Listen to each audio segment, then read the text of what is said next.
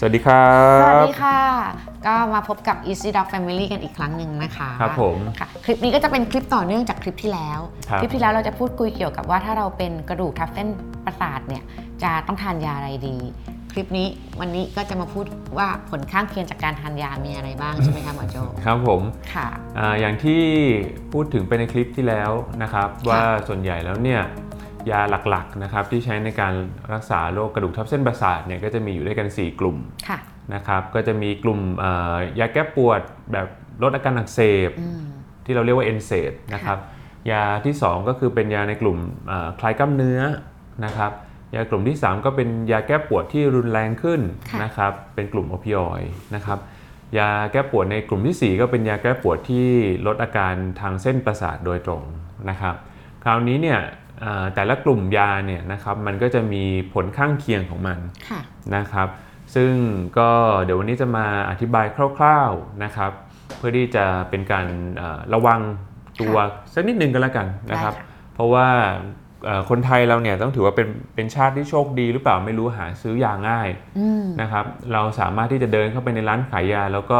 ซื้อยากันได้เลยค่ะโดยที่ไม่จำเป็นต้องมีใบสั่งยาของของคุณหมอนะครับ เพราะฉะนั้นแล้วเนี่ยก็เลยอยากจะให้เป็นข้อมูลความรู้ก็แล้วกันนะครับ จะได้ปลอดภัยมากขึ้นในการค่ะในการใช้ยาได้เลยนะครับ ก็เริ่มมาที่กลุ่มแรกนะครับค่ะกลุ่ม n s a i d เนี่ยนะครับยาแก้ปวดในกลุ่มนี้เนี่ยนะครับ เราจะต้อง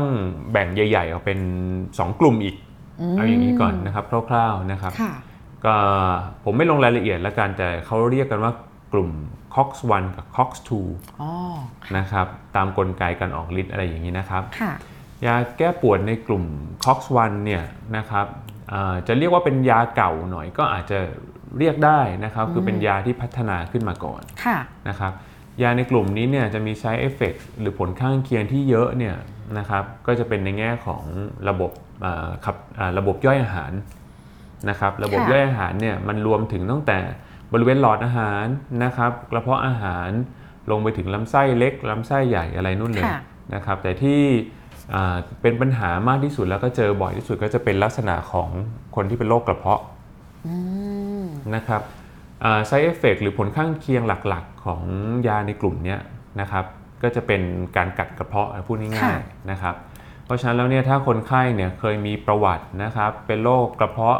อยู่เดิมนะครับ เป็นโรคกระเพาะอักเสบเรื้อรังนะครับ หรือว่าเป็นพวกโรคกรดไหลย้อนนะครับ ถ้าพวกนี้เนี่ย นะฮะเราก็ต้องหมายถึงเราเนี่ยหมายถึงหมอนะครับค่ะควรจะต้องจ่ายยาลักษณะเป็นยาลดกรดในกระเพาะควบคู่กันไปด้วยอืมค่ะคือคล้ายๆว่ากินคู่กันไปด้วยเลยนะครับเพื่อที่จะป้องกันไม่ให้กระเพาะมันเป็นแผลหรือเป็นเป็นอักเสบลักษณะนั้นค่ะนะครับเพราะยากลุ่มนี้จะกัดกระเพาะค่อนข้างเยอะนะฮะอืมอ่ายาในกลุ่มนี้ก็เนี่ยแหละครับอย่างที่รู้ๆกันอยู่พวกไดโครฟินนะกัวทาเลน ไอบูโพเฟนนะพร็อกเซนอะไรพวกนี้ค่ะ นะครับจะมีฤทธิ์แก่กระเพาะต้องระวังนะครับ ค่ะ หรือว่าแบบคุณผู้ชมที่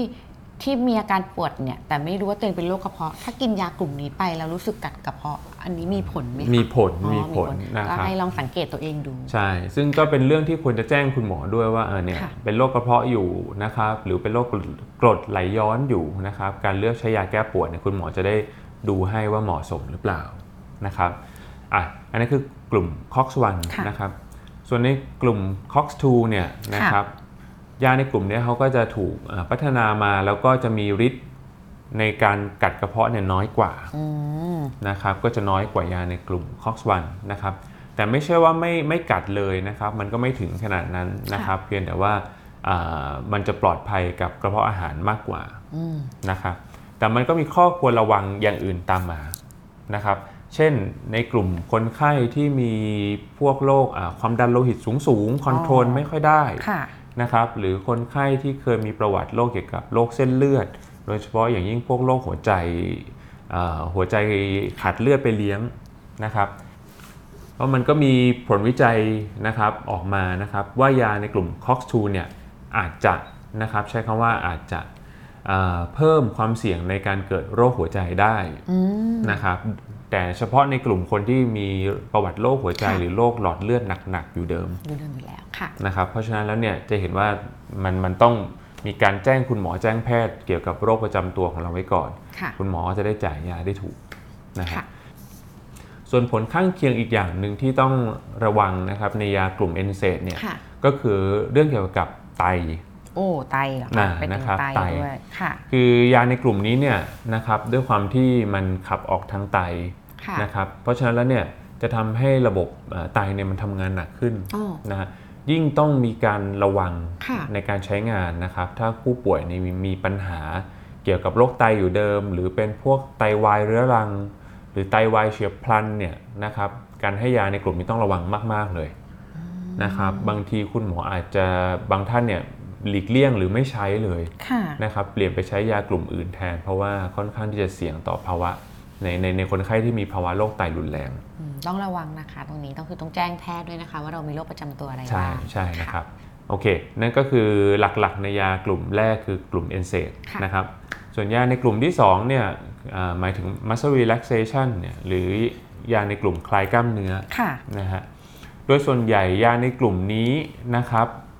อ่าผลข้างเคียงเนี่ยค่อนข้างที่จะไม่รุนแรงมากนะครับผลข้างเคียงเนี่ยมันจะเป็นในแง่ของการง่วง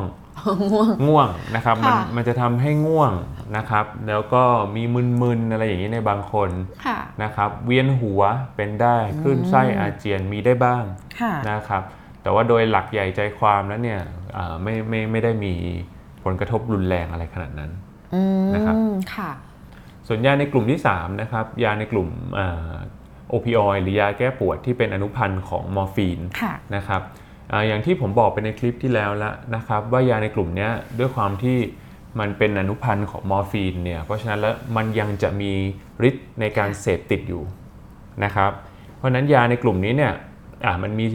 ผลข้างเคียงหรือ side effect เนี่ยตั้งแต่น้อยๆ พวกคลื่นไส้อาเจียนเนี่ยเจอได้บ่อยโอ้มากค่ะนะครับคลื่นไส้อาเจียนเนี่ยกินเข้าไปแล้วเอ่อคลื่นไส้อาเจียนอ้วกบางคนอ้วนพุ่งเลยเนี่ย เจอได้บ่อย แต่ว่าไม่ใช่ผลข้างเคียงที่รุนแรงค่ะ อันนี้ยังไม่รุนแรงไม่รุนแรงหมายความว่าหยุดค่ะกินยาแล้วมันก็ก็หายไปก็หายไป หรือว่ากินยาค่ะกันอาเจียนอะไรมันก็พอจะช่วยกันได้นะครับ แต่สิ่งที่เรากลัวมากกว่าคือเรื่องการเสพติดนี่แหละฮะอืมต้องรอนะครับ ต้องระวังต้องระวังนะครับ โดยเฉพาะยาที่เป็นตัวทรามาดอล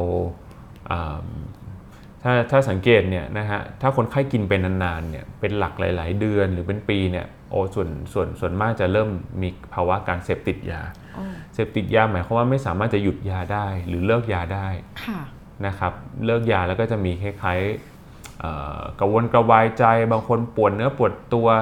คลื่นไส้อาเจียนมันต้องการยาอยู่ตลอดเวลานะครับก็ต้องระวังในการใช้งานแล้วก็ไม่ค่ะไม่ใช้ในไม่ระยะยาว ไม่ใช่มากจนเกินไปด้วยนะคะ ใช่ใช่นะครับอะ ส่วนเอ่อยาในกลุ่มสุดท้ายนะครับยาในกลุ่มทีสี่ 4 ที่เป็นพวกกาบาเพนตินพรีกาบาลินที่เป็นลดอาการทางเส้นประสาทเนี่ยค่ะนะครับ side effect เนี่ยก็จะเป็นในลักษณะคล้ายๆกันนะครับ side effect น้อยๆ ก็คือจะเป็นเอ่อง่วงซึมเวียนหัวนะครับขึ้นไส้อาเจียนนะครับก็จะเป็นคล้ายๆกันค่ะแต่ว่ายาในกลุ่มนี้เนี่ยอ่า side effect เรื่องเวียนหัวมึนหัวเนี่ยจะเยอะจะค่อนข้างเยอะนะ เยคอะรับกว่ากลุ่มตัว muscle relaxation อีกใช่ไหมก็จะเยอะกว่าเยอะกว่าค่ะโดยเฉพาะนะครับในผู้ป่วยที่เพิ่งจะได้รับยาเนี่ยเป็นโดสแรกๆนะครับ เช่นในช่วงหนึ่งอาทิตย์แรกเนี่ยค่ะหรือยิ่ง 3-4 วันแรกเนี่ยโอ้ไซเอฟเฟกจะยิ่งเยอะมาก บางคนโทษนะฮะชอบใช้คำว่าหัวทิ่มเลย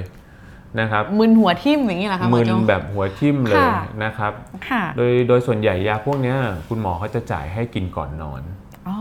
ถ้าสังเกตเนอะเวลาใช่จะได้มาว่าทานก่อนนอน ใช่ครับจะให้ทานก่อนนอนค่ะเพราะว่าทานแล้วก็จะได้นอนไปเลยนะครับ แต่บางคนเนี่ยฤทธิ์มันยาวมาจนถึงตอนเช้าเนี่ยตื่นไม่ไหว เวียนหัวมึนเลยก็มีนะครับ แต่โดยส่วนตัวแล้วเนี่ยผมมักจะต้องบอกอธิบายคนไข้ไว้ก่อนว่าเนี่ยมันเป็นผลข้างเคียงที่เจอขึ้นได้ มันไม่ใช่อาการแพ้ยาหรือว่าใช้เอฟเฟกอะไรที่รุนแรง โดยส่วนใหญ่แล้วเนี่ยอาการมันจะค่อยๆน้อยลงอืม นะครับแล้วก็มักจะเอ่อคนไข้มักจะอยู่กับมันได้นะครับค่ะประมาณสักหนึ่งอาทิตย์ไปแล้วอะค่ะนะครับ อาการเวียนหัวหัวทิ่มมึนหัวมากเนี่ยก็น่าจะค่อยๆลดลงนะครับ แต่ก็ไม่ได้เกิดขึ้นกับทุกทุกคนใช่ไหมอ่าคะหอไม่ได้โจ้เกิดขึ้นกับค่ะทุกคนบางคนก็ไม่เป็นอะไรเลยอืมนะครับพวกนี้มันแล้วแต่หลายอย่าง เช่น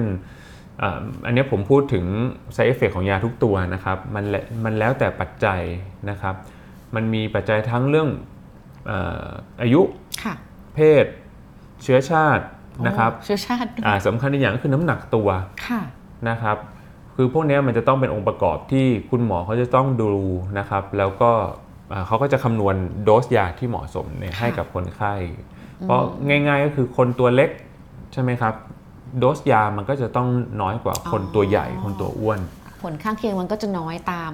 ขนาดตัวขนาดยา ใช่ครับค่ะอันเนี้ยจึงเป็นสิ่งที่เอ่ออยากจะมาสื่อสารแล้วก็เตือนกันให้เข้าใจว่าค่ะเขาการไปซื้อยาที่ร้านขายยาเนี่ยไม่ไม่ใช่ไม่ดีนะครับ เพียงแต่ว่ามันก็จะต้องระวังค่ะเพราะบางทีเนี่ยเอ่อการเลือกใช้ยาเนี่ยมันมีรายละเอียดค่ะนะครับที่คุณหมอเขาต้องพิจารณาถึงข้อดีข้อเสีย แล้วก็ผลข้างเคียงของยาแต่ละตัวเนี่ยค่ะค่อนข้างละเอียดก่อนที่เขาจะจ่ายออกไป บางทีเราไปอ่านในอินเทอร์เน็ต หรือว่าไปเห็นคนข้างบ้านกินตัวนี้แล้วไปซื้อตามเนี่ยบางทีต้องระวังมันอาจจะไม่เหมาะกับเราอืมแล้วมันก็อาจจะส่งผลร้ายต่อเราค่ะนะครับเอ่ออันนี้ต้องระวังนิดนึงค่ะจริง ๆ ก็เหมือนอยากให้คอยสังเกตตัวเองนะคะแล้วใช่ก็แล้วก็คอยดูแลตัวเองแล้วก็จริง ๆ ก็คือไปปรึกษาแพทย์ ใช่คค่ะรับ คือในอีในในในรายละเอียดเนี่ยยาแต่ละตัวเนี่ยค่ะ มันมีผลข้างเคียงที่ไม่เหมือนกันเลย แต่ละตัวที่ที่ผมพูดถึงเนี่ยในแต่ละกลุ่มยังไม่เหมือนกันเลย และในหนึ่งกลุ่มก็มียาอีกหลายตัวค่ะซึ่งมีรายละเอียดอีกเยอะมากนะครับ มันถึงมียาหลาย ๆ ตัวไงฮะ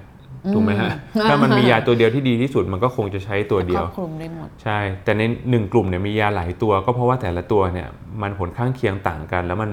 เหมาะกับคนไข้ที่ค่ะที่ไม่เหมือนกันอืมนะครับ อันนี้ก็ขอเอ่อคล้ายๆว่าฝากไว้ก็แล้วกันนะครับค่ะอืม ได้ค่ะ ก็หลักๆก็คืออยากให้ท่านผู้ชมหรือท่านผู้ฟังนะคะสำหรับท่านที่เพิ่งมีอาการก็คอยสังเกตตัวเอง แล้วก็ไปพบแพทย์หรือว่าท่านที่เคยพบแพทย์แล้ว แล้วซื้อยาทานเองเป็นประจำอะค่ะ แล้วมีอาการที่ที่เปลี่ยนไปหรือไม่เหมือนเดิมเนี่ยจริงๆ ก็แนะนำว่าให้ไปพบแพทย์อีกครั้งหนึ่งเพื่อจะเผื่อว่าแพทย์ท่านจะไปพิจารณาให้มีการปรับย้ายเข้ากับสถานการณ์ร่างกายเราปัจจุบันเนาะใช่มันจะต้องค่ะจริง ๆ แล้วเนี่ยใช่เอ่อ บางคนไข้บางคนเนี่ยคือมาพบคุณหมอหนึ่งครั้ง แล้วก็เหมือนได้รับยาไปชุดหนึ่งสมมตินะครับ อันนี้เป็นเหตุการณ์ที่เจอบ่อยค่ะได้รับยาไปชุดหนึ่งหลังจากนั้นก็คือกินกินยาชุดเนี้ยไปเรื่อยๆ ไปซื้อกินยากินเองค่ะนะครับแล้วก็กินไปเรื่อยเลยหลาย ๆ เดือนเป็นปีค่ะคืออย่างนี้มันก็ไม่ไม่ไม่ถูกต้องซะทีเดียวค่ะเพราะจริง ๆ แล้วคุณหมอเขาต้องมีการปรับโดสยาอยู่ตลอดเวลา เช่นค่ะถ้าเขานัดมาดูทุก 1 เดือน 1 เดือนเนี่ยเขาก็จะต้องมีการปรับโดสยา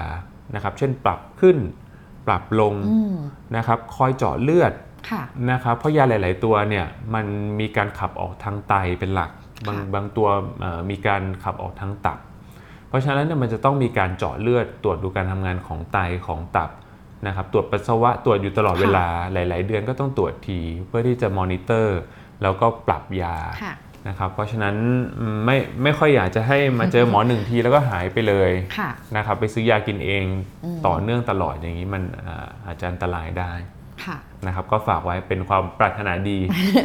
ค่ะ ก็ช่วงนี้ก็อากาศเปลี่ยนแปลงเนอะมีฝุ่นเยอะด้วยยังไงก็รักษาสุขภาพกันด้วยนะคะ ครับผมค่ะ แล้วก็ฝากกดไลค์กดแชร์กด subscribe Easy Doc นะคะ แล้วก็ถ้าอยากดูบทความดีๆเกี่ยวกับสุขภาพกระดูกเนี่ยก็เข้าไปที่ www.easydoc.in.th ได้ค่ะ ครับ แล้วก็วันนี้เราก็ขอลาไปก่อนแล้วก็เจอกันใหม่คลิปหน้านะหมอโจเนอะโอเค ฝากกดไลค์ กดแชร์ กด subscribe ด้วยนะครับ ค่ะ ได้ค่ะ ยังไงวันนี้ก็ขอบคุณมากนะคะ โอเคครับ สวัสดีครับ สวัสดีค่ะ สวัสดีครับ กันใหม่ค่ะ